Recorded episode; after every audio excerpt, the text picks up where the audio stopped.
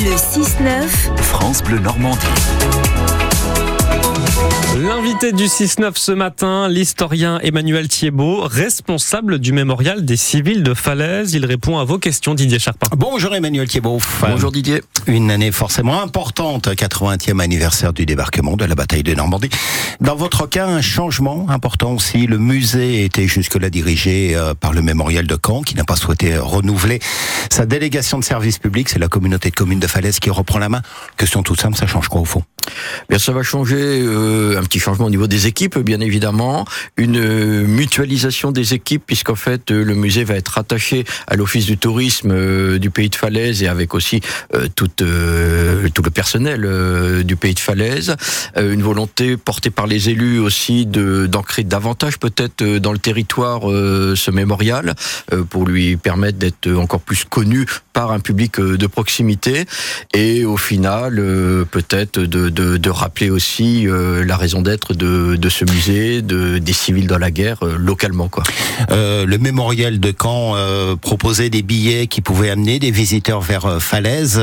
Ça n'existera plus. Vous allez pouvoir compenser. C'est localement avec l'office de tourisme qu'on va essayer de compenser. Alors ça existera malgré tout, puisque on ne part pas fâché avec le mémorial de Caen. Euh, y a, c'est un choix euh, personnel. Ce sera juste la publicité ou un billet couplé Non, il y aura comme, il y aura toujours la possibilité d'avoir un, un, billet couplé. Donc, ça nous permettra aussi de continuer à avoir cette visibilité et qu'elle soit portée aussi par euh, le mémorial de Caen. Et puis, euh, nous aussi, ça va être euh, bah, à notre tour l'occasion de, de, de reprendre le bébé en main et de le valoriser, de le faire connaître et de communiquer aussi dessus. Si on regarde euh, la fréquentation, 18 000 visiteurs euh, l'an dernier. Oui.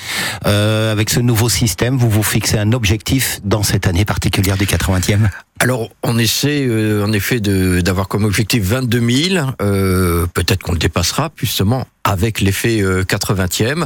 Donc, euh, mais par prudence, euh, le, le, la communauté de communes a préféré dire 22 000, euh, en espérant avoir une bonne surprise. La communauté de communes qui a budgété 150 000 euros hein, pour fait, oui. 2024, en quelques mots, pour présenter quoi de nouveau?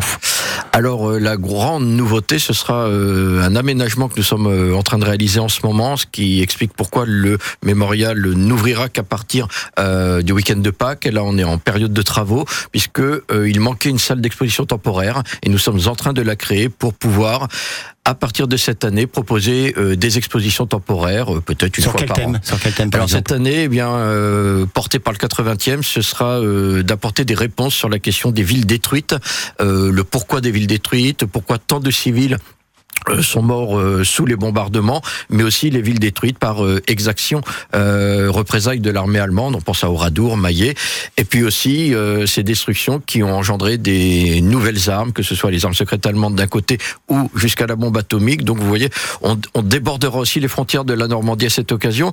Et je vous livre un scoop ce matin. Euh, nous sommes très heureux puisque euh, cette exposition a obtenu hier le label de, de la labellisation 80e. 80 20e, oui. mais la labellisation nationale. Donc euh, même pas de la, celle, on a celle de la Normandie qui nous portera bien sûr, mais on a le label national euh, Libération 80e. Donc on est très fiers et très heureux. Une personnalité nationale, Emmanuel Macron, 2024 oui. cette année, il va euh, à Saint-Lô présider une cérémonie dédiée justement aux victimes civiles est-ce qu'on en parle assez finalement de ces victimes civiles? Est-ce qu'on en a assez parlé ces 80 dernières années? Alors on a vraiment commencé à en parler il y a une vingtaine d'années euh, dans différentes commémorations. C'est vrai qu'il y avait déjà eu des commémorations avec euh, des représentations officielles à d'autres euh, d'autres dates anniversaires. C'est vrai que là... Mais dans l'esprit du grand public, les visiteurs qui viennent en Normandie voir les plages du débarquement, est-ce qu'ils réalisent ce qu'a été la bataille de Normandie pour les civils?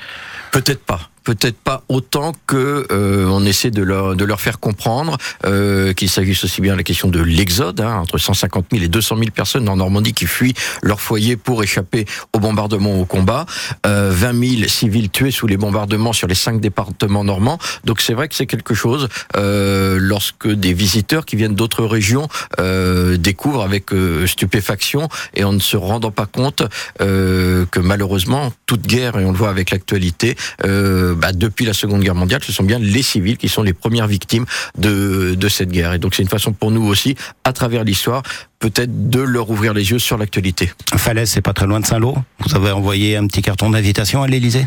Bien sûr. Donc, euh, alors c'est le président, Monsieur Ménil, qui l'a signé.